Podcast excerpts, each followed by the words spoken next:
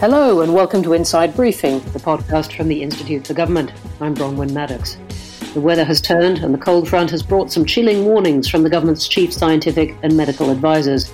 With coronavirus cases rising again, doubling every seven days at the moment, it seems, the Prime Minister has confirmed that restrictions on everyday life are likely to be in place for another six months as the government seeks to keep case numbers down and the death rate too. So pubs are ordered to close at 10 pm. People are advised to work from home, not their offices. And we're going to look at what this about turn means for the economy, looking at the Chancellor's new measures as well. How will public services, hospitals, schools, police, and social care cope with the second wave of COVID that now seems to be with us? What does the change of course mean for the Prime Minister's own standing? And in the week that Keir Starmer gave his first party conference speech as Labour leader, how does Labour position itself in this time of national crisis? Joining me in the virtual studio today is terrific lineup. Gemma Tetlow, our chief economist. Hi, Gemma. Hello. Fresh from listening to the, the Chancellor's speech. Nick Davies, who heads our work on public services. Hi, Nick. Hello. And Cath Haddon, who leads our work on ministers and the Constitution. Cath, great to have you with us. Hi, Bronwen. Also delighted to be joined from a socially distant room somewhere in the IFG by Sir David Lidington, former Cabinet Office Minister, de facto deputy prime minister at that time, now chair of the Royal United Services Institute, the military think tank, and an IFG board member. Great to have you with us, David. Thanks, Bronwen. Good to be here. Well, let's kick straight off. It's been quite a week. On Monday, the chief scientist, Patrick Vallance, and the chief medical officer, Chris Whitty, used a televised address to set out a series of what were undeniably gloomy predictions perhaps 50,000 cases a day by next month if rates of infection aren't slowed. And so, with the ground cleared ahead of him, the Prime Minister then issued a statement to the House on Tuesday, followed by broadcast to the nation that evening, which put out the, the need for restrictions for perhaps the next six months. It was only a month ago that the message from the government was for people to get back to their offices, to eat out, to help out, to get back into the town centres. Not anymore, and not for some time. And as we've been talking, uh, people are looking at Rishi Sunak, the Chancellor, has said in setting out the government's new response to the latest measures. So, Gemma, what are we hearing so far if we start with that economic response? What we've had really since the summer is that the economy had already started slowing in some ways, even before the greatest concern in recent weeks about the rising case numbers, and even before the Prime Minister stood up and announced an extra wave of uh, more tight restrictions um, earlier this week. Looking at uh, Rishi Sunak's announcement of extra economic help today, there had obviously been a lot of pressure on the government in recent weeks to do something more with the end of the furlough scheme looming at the end of October. And Chancellor today announced a package of two halves, in part continuing uh, the sort of loan schemes and tax deferrals that businesses have been able to take advantage of so far, and then announcing what he's describing as a new job support scheme, although I think you could arguably describe it as an adjustment to the previous coronavirus job retention scheme to extend that sort of support, but in a slightly more targeted form beyond the end of October. Well, why would you describe it as an extension? Because he said, look, the, the previous scheme wasn't sustainable, it's too expensive. This is a new one. It's, I mean, slightly a matter of a presentation, but if you look at the details of the scheme, really the previous announcement for the coronavirus job retention scheme was that up to the end of October, the government would contribute up to 60% of workers' salaries if they were either fully furloughed or on reduced hours with their employer. Employers would be expected to pay the wages for any hours that they did work and then would be expected to top up another 20% of wages to mean that workers took home 80% of their pay, taking into account uh, support from their employer and the government. Today's announcements tweak that scheme uh, in a few quite important ways. One adjustment is that from November onwards, it will be the case that the government will only contribute towards wages of workers who are being employed in some capacity, being brought back for at least a third of their previous normal hours of work. So the government won't any longer be supporting those who are working no hours at all. Um, and they'll be asking for a bit more contribution from employers and workers will be asked to take a bit more of a hit to their salaries. But all of those I would see as adjustments to the what was already an existing scheme rather than being a so, an entirely new approach to this. So, will it retain jobs, or do you think we're going to look at quite steep job losses uh, from this point? Because it isn't the same as the previous scheme. This is certainly significantly more support than uh, employers were expecting to get prior to today's announcement. So, certainly compared to what might have happened after the end of October without today's announcements, then we'll likely see fewer job losses. But it is true that employers will now have to decide whether they do have a way to employ these people for at least a third of their previous hours of work rather than keeping them fully furloughed. And they will have to face some extra costs if they want to keep workers on their books. It's also the case, given the way this scheme is structured, and uh, a lot of um, comparisons have been made between the government's announcements today and the sort of Kurzarbeit approach in uh, Germany, for example. But the those sorts of schemes uh, tend the motivation behind them tends to be sort of creating an agreement between employers and workers to spread the burden of loss of hours across the workforce. Actually, given the way that this scheme today is set up, employers will face a slight, slightly greater incentive to have a smaller number of workers working more hours um, rather than to have a lot of workers working a minimum number of hours. Interesting. And just one more thing quickly. Our new paper this this, this week, which you've contributed to, puts the, co- the cost of COVID so far in the form of public borrowing uh, at a whopping 317 billion. Well, that, uh, and that's up to this point. That's going to rise now, isn't it?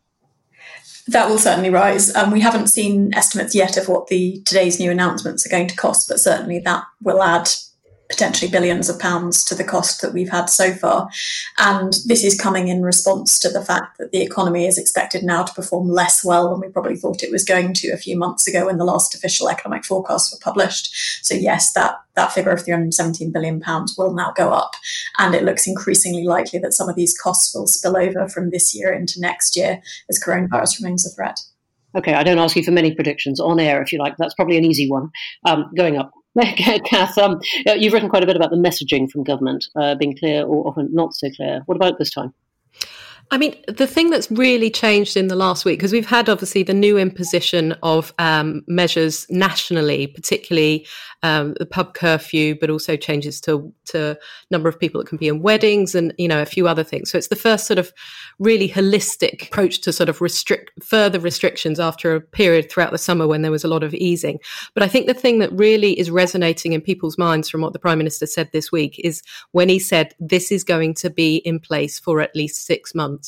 And, you know, it was only a couple of weeks ago, everyone was still going around the debate of, you know, when the prime minister said, um, you know, maybe we can get back to normal by Christmas or whatever, how realistic was that? Starting to sink in that it wasn't realistic and that this is going to be with us for some time. But this was a really stark message from the government that this is now the new normal for at least the next half a year it will then be a year that many people have not seen family members, have not been back to their offices and so forth. So that I think is really driving it home. And then combined, obviously, with you know this it is a load of new support but it also means a lot of new businesses are you know now having to face the fact of actually they're likely to fail and, and the chancellor acknowledged that so i think it's just bringing it all really home to roost for people about um, this isn't temporary you know this is going to last for a long while and and uh, it's going to be a really difficult autumn and winter to come. David, is the cabinet united on this? Do you think? Uh, I mean, I'm not in the room, so, so it's, it's, it's, difficult to be certain. But um, I think that there there are certainly a, a number of ministers who have been pushing very strongly for the government to strike a balance of policy on COVID, which recognises the economic impact. And I, I, and I this is characterised as, as um, those who are putting um, the NHS and public health first, and those who are putting the economy first. I, I, I think it's more complex than that. I think that everybody in the cabinet will want to find a way of minimising um, poverty and unemployment. Um, and I think what Rishi Sunak and some other cabinet ministers have been stressing is that this is both about the the well-being of individual families and businesses, but it's also about revenue. That if you don't get the tax receipts coming in through a thriving economy, you're going to have some very difficult decisions about public expenditure uh, over the next couple of years. You know, we want to keep paying for the NHS. There's going to be a big public uh, pressure, I think, for social care to be finally grasped uh, by this government.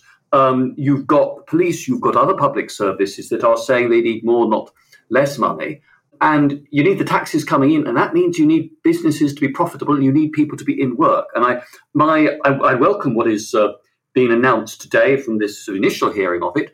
I will be interested to see the business reaction. I mean, I hope that it's still going to be worth the while for companies to continue, say, to employ two people part time with subsidized wages rather than to make one redundant and keep the other going full time. And I, the other question I would have would be is this going to help some businesses, particularly in hospitality, where you know, in a restaurant or something, you might need your full complement of staff for however many hours you are open. And it's not so easy to cut back on the number of hours and still maintain the service. But I think we'll have to see what the, the, the business response is. Very, very good points. Um, and of course, we're, we're, not getting a budget now uh, in November, as, as, was expected. We're going to have to wait till the spring. Is that uh, is that the right decision? Do you think? Yes, and I, I, there'll there'll have to be some uh, some decisions on immediate spending, and I think there's a big question as to what um, what's almost certain to be a one year spending review going to mean for the integrated review of defence and security policy that was meant to set a a medium term course based on a new assessment of the government's security and international priorities. But yeah, look, when there's so much uncertainty over COVID, it seems to be sensible that you don't make far reaching changes to taxes or spending just at this time because you don't know what it's going to be like in six or 12 months' time. You know, we, we, these scientists were talking more optimistically this week about, oh, a vaccine in six months. But does that mean a vaccine available? Does it mean a vaccine not just available but manufactured in industrial quantities and administered to a large number of people? Those are two different things. We're going to go on in a moment to talk about public services, which you just mentioned. Uh, we'll talk about that in some depth. But um, just before we move on, Nick, the opposition was, was laying a lot of the blame on test and trace. Uh, and, and, saying that we wouldn't have needed perhaps um, this this second lockdown if the government had been more successful in test and trace. What do you make of that? I think that's a, a fair charge. If people can't access tests or if tests aren't returned quickly, uh, then it's not possible to effectively trace infections, which means that people who should be isolating uh, aren't. All that makes it harder to reopen the economy while keeping infection rates down and keeping pressure off the NHS. The failure to get test and trace working properly means the government must make trade offs that could otherwise be avoided or might otherwise be less painful. Gemma, we did a report at the start of this about how to ease lockdown. Did we, did the government get things wrong in that? That means that it's now had to be re- reversed. Is that the advice we could pick out of that? Nick's already picked up on one of the key things that we said in that report they needed to get right um, in order to ease the lockdown, which is that we said at the time they needed to get the test and trace strategy right in order to be able to ensure that localized lockdowns would be enough to keep on top of the spread of the disease. So that's one area uh, where things clearly haven't gone so well so far. I think in some of the other aspects we pointed to in the report, probably the government has got a grip of a little bit more now. Um, back when we published that report at the end of May, we highlighted the fact that the government was very unclear about really what its objectives were and therefore how it would trade off different risks as it thought about opening the economy again. I think we have seen the government gradually become clearer about its objectives. For example, being much clearer about the fact that schools will be absolutely the last thing that they want to shut down again, um, prioritising ensuring that kids will stay uh, with access to education. I think we saw a much clearer statement from the Chancellor today in Parliament highlighting the fact that there are trade offs to be made. There are no easy choices when it comes to thinking about how you prioritize minimizing the spread of the disease, ensuring access to education, and maintaining jobs. Um, so I think on those things, we've probably got a clearer sense of the government's priorities, and that probably helps people to predict how the government might react uh, this time around. But I think other areas remain difficult. One of the things that we talked about in our report back in May was the need for consumer confidence as the economy opened up. And there is a danger that having done one big push from the government to encourage people to get back out, eat out, help out, get back to your offices, actually it's turned out that that has contributed to a second spike of the virus and it may be more difficult the next time around for the government to get the messaging right to really encourage people um, that they can take advantage of new freedoms when as and when those become available again.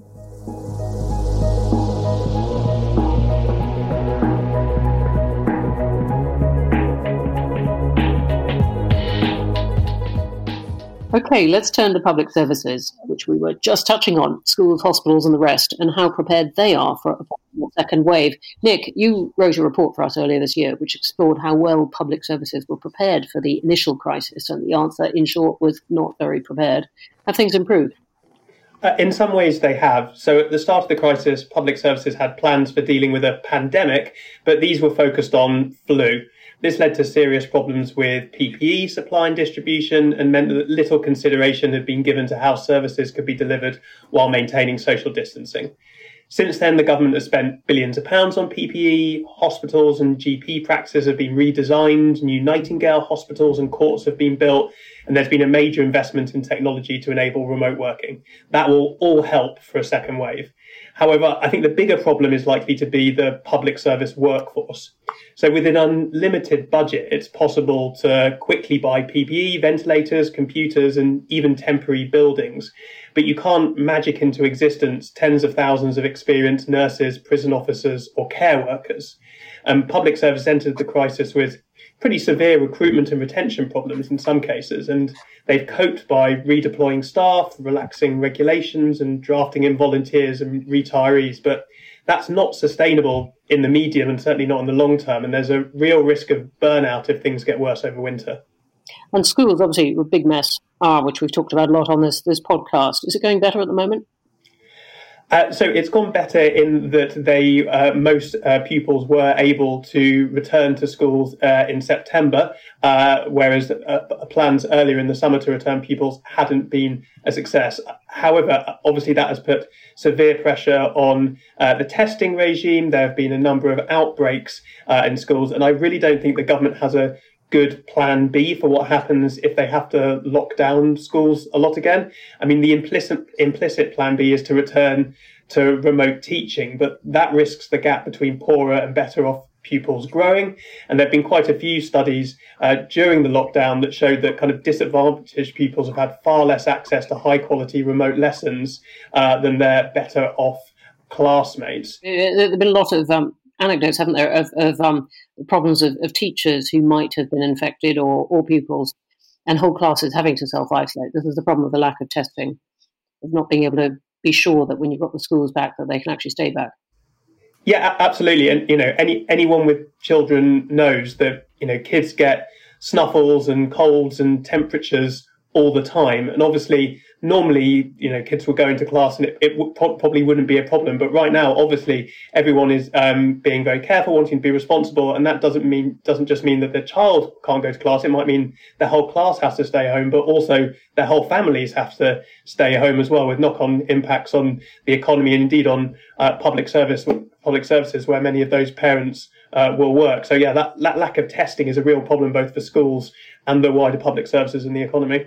Cath, you've written a lot about the, the centre of government, as we call it, the heart mm. of government, around Downing Street and the Cabinet Office and so on, and, and their difficulties, um, which they would acknowledge in, in, getting a grip. And we've had this parade of civil servants. In terms of managing the public services, do you think mm. the government is, is now working well with the departments and the head of the public services as, as it managed to get more of a grip? I mean, look, the first thing to say is like number 10 can never deliver on stuff like this. You know, it is a very small number of people. The best you can do is try to have the right connections across government that you know what's actually going on. You know when problems are coming up, you're directing priorities in terms of action and resources and all that kind of stuff. And that you are a capable decision making and, you know, capable functional decision making yeah. hub for coordinating a lot of this stuff, but you can't actually deliver it. So you're very dependent on departments so they have put in a lot of effort to try and do better on all of that coordination. There's been lots of sort of key individuals brought in, you know, with some kind of remit to reorganize things and so forth. There's been a big problem since the start of the pandemic about the analytical capacity at the center, trying to make sure that they're getting in, you know, which are huge streams of data coming from across departments, from arm's length bodies, from, you know, uh, local government, you know, all sorts of different, and across the health service, all sorts of different kinds of data to understand what was going on. And then, you know, as they've obviously tried to gather more and more data to understand better, you know, what's happening in terms of infections, why they're rising, and so forth, um, they've done a lot more work to try and improve that. But you still seem to have problems in terms of anticipating what might happen. I mean, you know, we can, there's been a lot of discussion. Obviously, you know, we all talked about potential for a second wave. I think you know it's very difficult to find anyone who didn't realise there was a risk this autumn that you know cases might rise again, that you could suppress them, but as soon as you start opening everything up again, you know, there's a chance that it all comes back stronger. So the question is, on all of these things we've been talking about, what were they doing to prepare, and where did they not just think through? You know, schools are going to come back, cases might rise, testing capacity might be uh, under pressure. So, what was happening in the summer uh, to prepare for the autumn, basically?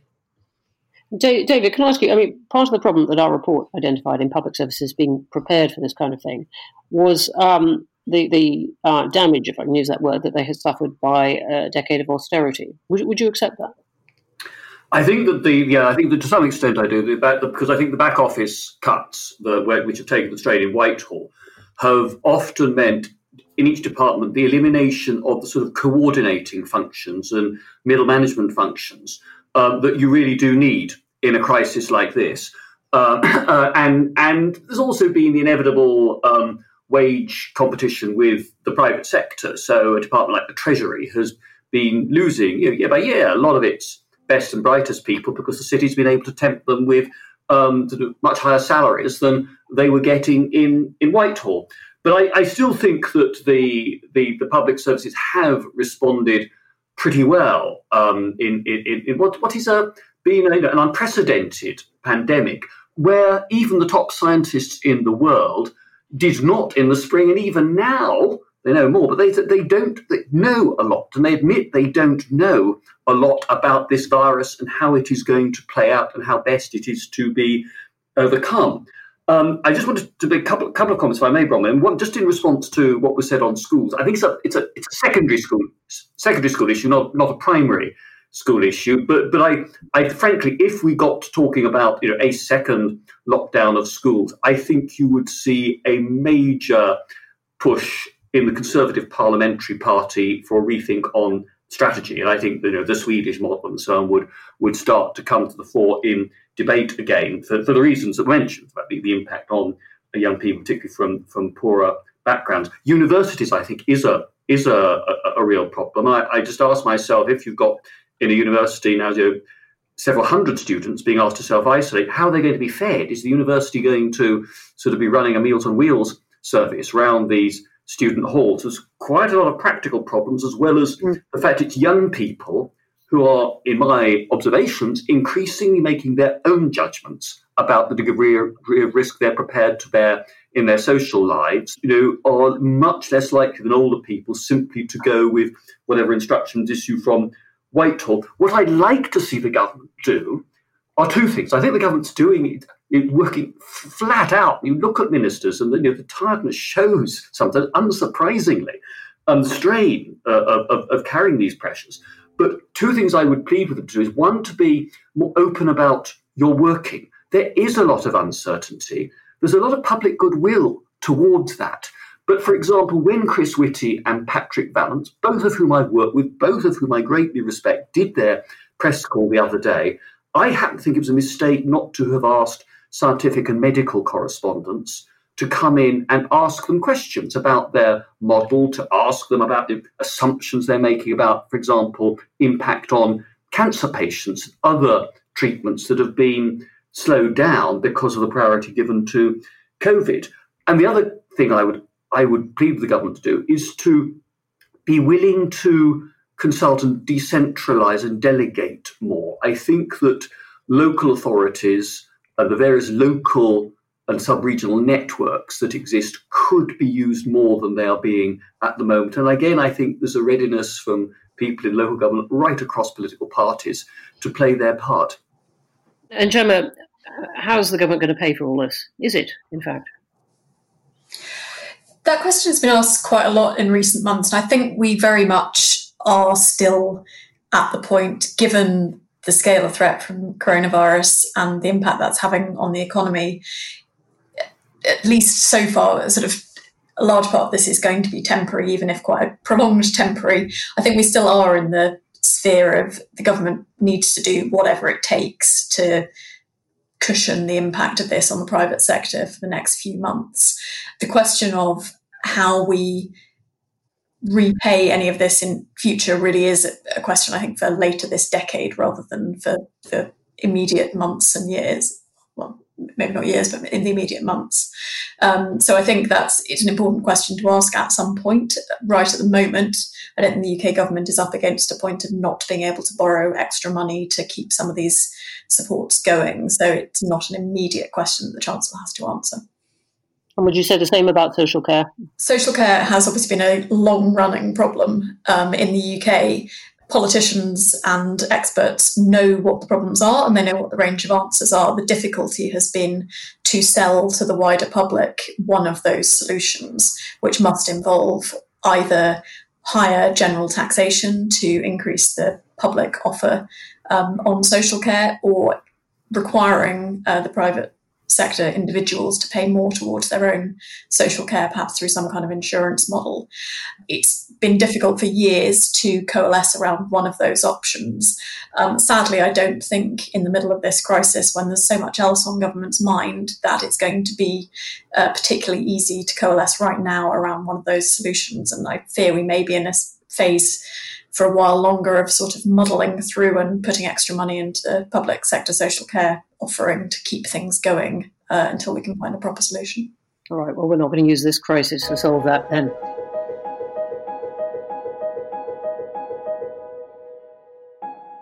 Let's move on then to talk about the politics of all this, um, which you and David were both touching on. Because um, this is, for a start, going to be very different. Lockdown, there isn't one set of instructions for the whole country, not going to be daily press conferences, no more weekly clapping for the NHS, and the novelty of Zoom calls and house party apps has long, long passed. So, judging by the tone of the Prime Minister and, and indeed our discussion just now, there's not going to be any more uh, sense of a return to normal life very soon. But instant polling does show that most people support the Prime Minister's response. David, you were just picking up on that point, that there is public support there. Are you impressed by the way he's handled at least some of these difficult announcements? I think that he's, he's, he's risen to it when he's made the when he's made those uh, big appeals directly to the public. I think that the what the government n- needs to do is to try to have a message that is consistent and clear. I, I you know, and, and, there's a number of ways in which I think this this this could be done. Sometimes it's, part of it is continuity of, of spokesman. And I mean, I rather like the daily the daily press conferences. We perhaps you may not want to have them every day, but then have them fronted up by one person, whether it's this new number 10 spokesman who's going to be appointed shortly or by a designated minister. Michael Gove perhaps come and speak and then introduce others as a supporting cast as, as needed rather than shifting cast day to day. But I think to try to distill uh, the message and to avoid too many detailed tweaks uh, would be uh, helpful to the government. I mean, again, I come to what I said earlier.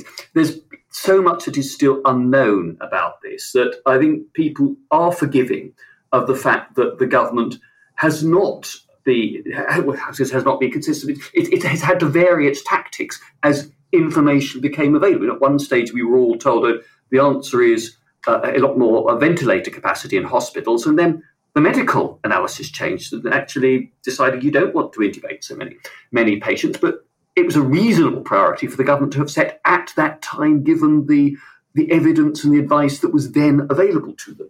So consistency and simplicity and directness in communications, I think, is key because I do think that there is less readiness on the part of the public to simply do what they're told and not make their own assessments now than there was back in March. And I think it's probably still a minority, but it's, you know, even if it's 10, 20% of the population are basically saying, I don't give a stuff, I, I, I'm, I'm not interested, I'll, I'll do my own thing, that is a problem. Bronwen, can I just jump in on that? Because um, I'm interested, David, to probe that when you say about consistency. One of the um, you know, perhaps uh, c- greatest criticisms that's been levelled at the, the government over the summer has been consistency on messaging you know, in a very broader sense. You know, at first it was everyone eat out to help out. You know, people should get back to their offices, go back into the centre of town, support the economy, and so forth. Um, you know, then obviously more recently, yes, I take it that the situation has, you know, changed. Uh, the numbers have worsened. You need a change of policy. But then it comes very much about, you know, this is down to young people who've been mixing too much. This is the fault of the public for going out and doing too much same over test and trace. You know at one point it was it was too many people asking for tests when you know at one point the prime minister had said everyone who needs a test should get a test. So is there a problem there in terms of consistency about um, those sort of broader themes of how they're communicating with the public and sort of explaining the reasoning for, for what's going on rather than just the the motions that are in place? Yes it, it goes back to what i was saying earlier about openness um, I think the government needs to explain its its working and its thinking because um, policy does change as new facts and new analyses become available, um, and and people will understand that um, given the unprecedented nature of this this medical crisis. Um, but then governments need to carry people along with them by explaining that and how they are trying to balance competing risks all the time. You know, we have to keep the economy go. We have to have people at work, kids at school, um, but we're also wanting to try to minimize transmission of the virus. And the government needs to explain to people how they are man- trying to manage those many different risks, all of which they're doing. I do very much agree. I think I think ministers should avoid um, in any way insinuating that you know that the, the, the people uh, are, are to blame for things, because I think the overwhelming majority of people have done their very best to comply.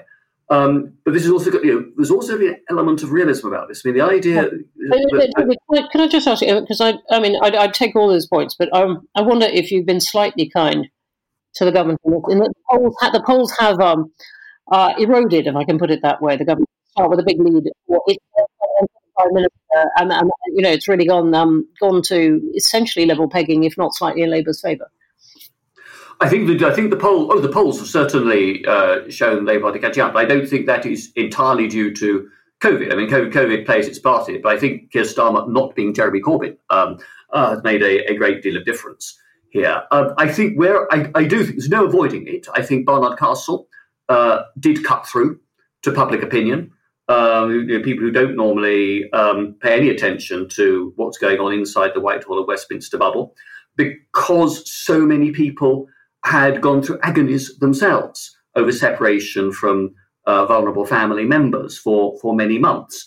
Uh, and I think it's important that the government, in, in, in, both in the language it uses and in the policies that it adopts, um, uh, you know, does everything it can to maintain public trust. And that is why, one reason, as well as a practical reasons, why I think government needs to demonstrate that it is reaching out uh, to local government, to devolved administrations, to uh, opposing political forces. You know, metro mayors who happen to be Labour as well as metro mayors who are Conservative. They should be partners in this, not adversaries. So I, I think there's a really, really important point. I want to ask you and Cath about the party, uh, uh, about the, the parliamentary party, because there's a lot of anger on the backbenches at the moment about the economic dangers of lockdown, about the government's um, U-turns, about its communication. Is, is that a problem for the Prime Minister at this point? I, it's. I think at the moment he, he's he's okay. I mean, there, there's those who go and brief the Sunday newspapers about how unhappy they are um, do not necessarily speak for the majority of a parliamentary party.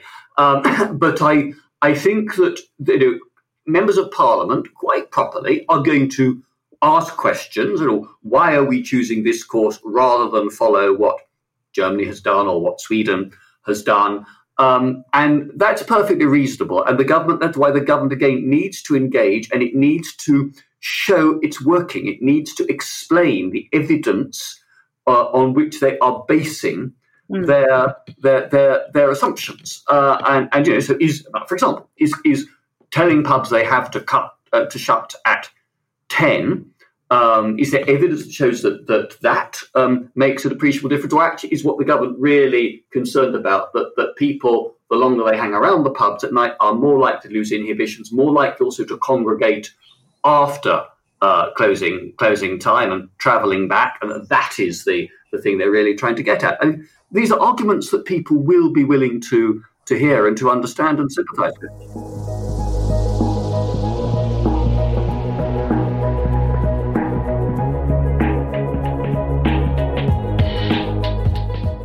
I was wondering if you could just take us into a bit uh, the, these um, new restrictions um, and, and, restrictions generally uh, put through Parliament uh, without, without scrutiny at the start of the, the, the pandemic. How are these ones being treated now? We're still using the same sort of processes for putting these in place, um, using largely uh, regulations under health protection that means that they can bring them in at the very last minute. I mean, you've got different things going on at the moment. Obviously, there's a load of different local lockdowns across the country. They're not all equal in terms of of what um, restrictions are put in place. Uh, the sort of geographical areas that they're covering is all very different depending on, you know, the particular region and the, the cases and, and what the, the virus looks like there. Then you've got the national ones, which again, these are devolved. So there's different restrictions in Scotland, Wales, Northern Ireland, and in England. And when, when Boris Johnson announces national ones, he is um, talking about England at the moment, the, the latest thing that has been put through both the rule of six change, so that rather than a variety of different ways in which you can meet people outside of your immediate household, it's all being guided by this rule that you can meet with five other people in different circumstances. You've got the closures of pubs and restaurants and so forth after 10 p.m. Other things are still reliant on guidance. The other important thing that was announced um, this week was again the preference for people to work from home where necessary. That is still based on guidance, but there is quite a lot of law in place in terms of what employers have to do to protect their staff members and also linking it up to the economic stuff to make sure that they are not punishing people who then have to self isolate and, you know, stay at home for the 14 days until they know whether they're out of the woods or not. Yeah, and Nick, let's just turn to Labour. Um, briefly, they, they had their party conference, their virtual party conference this, this week. Kate Green, the shadow education secretary, was getting quite a kicking for this, for saying that Labour shouldn't let a good crisis go to waste. A reminder of how delicate this is. Um, how do you think they've handled their opposition on the public services? I think they've struck a reasonably good balance so far. It's, uh, but you're right; it's very difficult circumstances for them. You know, in a crisis, it's normal for the public to get behind the government, and across the world, ruling parties have seen their approval ratings rise since the start of the pandemic. So, you know, the Labour front bench have broadly supported the government, focusing their attacks on questions of competence, uh, an area where this government definitely has a weakness. Obviously, the opposition uh, could try to use this moment to put forward its own ideas, but as the delay to the budget shows and as discussed earlier, there's so much uncertainty right now that it would be foolhardy to make assumptions about where the country will be in six months, never mind by the time we reach the next election. I think there's also the basic strategic point of not interrupting your enemy while they're making a mistake. And right now, the government are, are making plenty of those. Uh, and as mentioned earlier, the polls have tightened. So Labour's approach does appear to be working for them so far. Mm. David, do you think the government, uh, your former colleagues, should be worried about the way Keir Starmer is positioning the party? Oh, I think I think uh, I, am not so worried is the word I choose, but they should be they should certainly be alert and concerned. I mean, I, very, very, good word, the government's own word, in fact. Yeah. but also, yeah, but also, you know, a, I, I take the view that uh, regardless of you know whether it's my party or anyone else who's in in, in government, um, it, it is good for the quality of government if you have uh, an opposition that is that is effective and keeping ministers on their toes, because that means that ministers uh, cannot get away with lazy or arrogant thinking, which is just the temptation that a, government, any government that is unchallenged, can slip into. And frankly, under Mr. Corbyn, um, Labour in opposition was deeply ineffective, and I think Keir Starmer has begun to put Labour back together again. Um, but as the polls show, he is not yet near convincing people that his party is fit to be entrusted with government, and that's that's the task he has still got to try and achieve his political objective. But you know, uh, a, a sharper opposition, I think, is good for, for the government itself and will get the Conservative government to raise its game. Mm. And Gemma, finally, in the middle of this six month period comes the end of the Brexit transition period, and everyone, including EU countries and Michel Barnier, is wondering whether the Prime Minister actually can afford politically a, a, a no deal, though there is clearly one option that is still possible. He obviously could be seen then to be have added the, the impact of the No Deal uh, all the economic disruption going on at the moment. So, how bad, from what we know, could a No Deal uh, outcome be?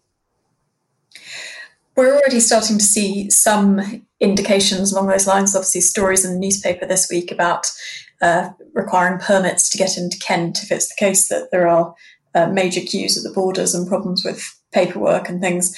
So things will deal or no deal things will change at the end of december um, when we get to the end of the transition period and we have a new relationship with the eu and that will involve more frictions in our trading relationship more paperwork for people to fill out whether or not there is a deal for example and that will have an impact on the UK economy. Whether or not that feeds through into a change in this government's negotiating stance, um, I think that's a much more political question. I think people have been suggesting that that would be the case for uh, many years now, and we haven't yet seen that happen. So um, I think it, it remains to be seen how much those concerns about potential further economic impacts uh, in the event of no deal feed through into changes in the way the government trades off what currently it sees as its priorities in the negotiations. It does indeed remain to be seen. We're bringing you lots of answers, but not to that one. We're all going to have to wait on that. And that's the end of this week's Inside Briefing. My huge thanks to Cath Haddon, Gemma Tetlow, Nick Davies, and especially to David Lidington, who's navigating the internal corridors of the IFG. Thanks for being with us. Thank you all at home for listening. And if you enjoyed this episode and want to hear more of our discussions, please do check out our sister podcast, IFG Live. And if you haven't had enough coronavirus, then um, or discussion of it, let me put it that way, then check out our podcast looking at how to deal with a second wave and lockdown. And next Sunday, we're going to be running a day of special fringe events as part of the Conservative Party's online conference. So do tune in. Events are going to be live. Check out our website to register or listen back wherever you get your podcasts. And you can find all our work, including the new Cost of COVID paper, at our website, instituteforgovernment.org.uk. So see you next week. Looks like it can be a long winter, one spent mostly at home. Don't worry, we'll keep you company.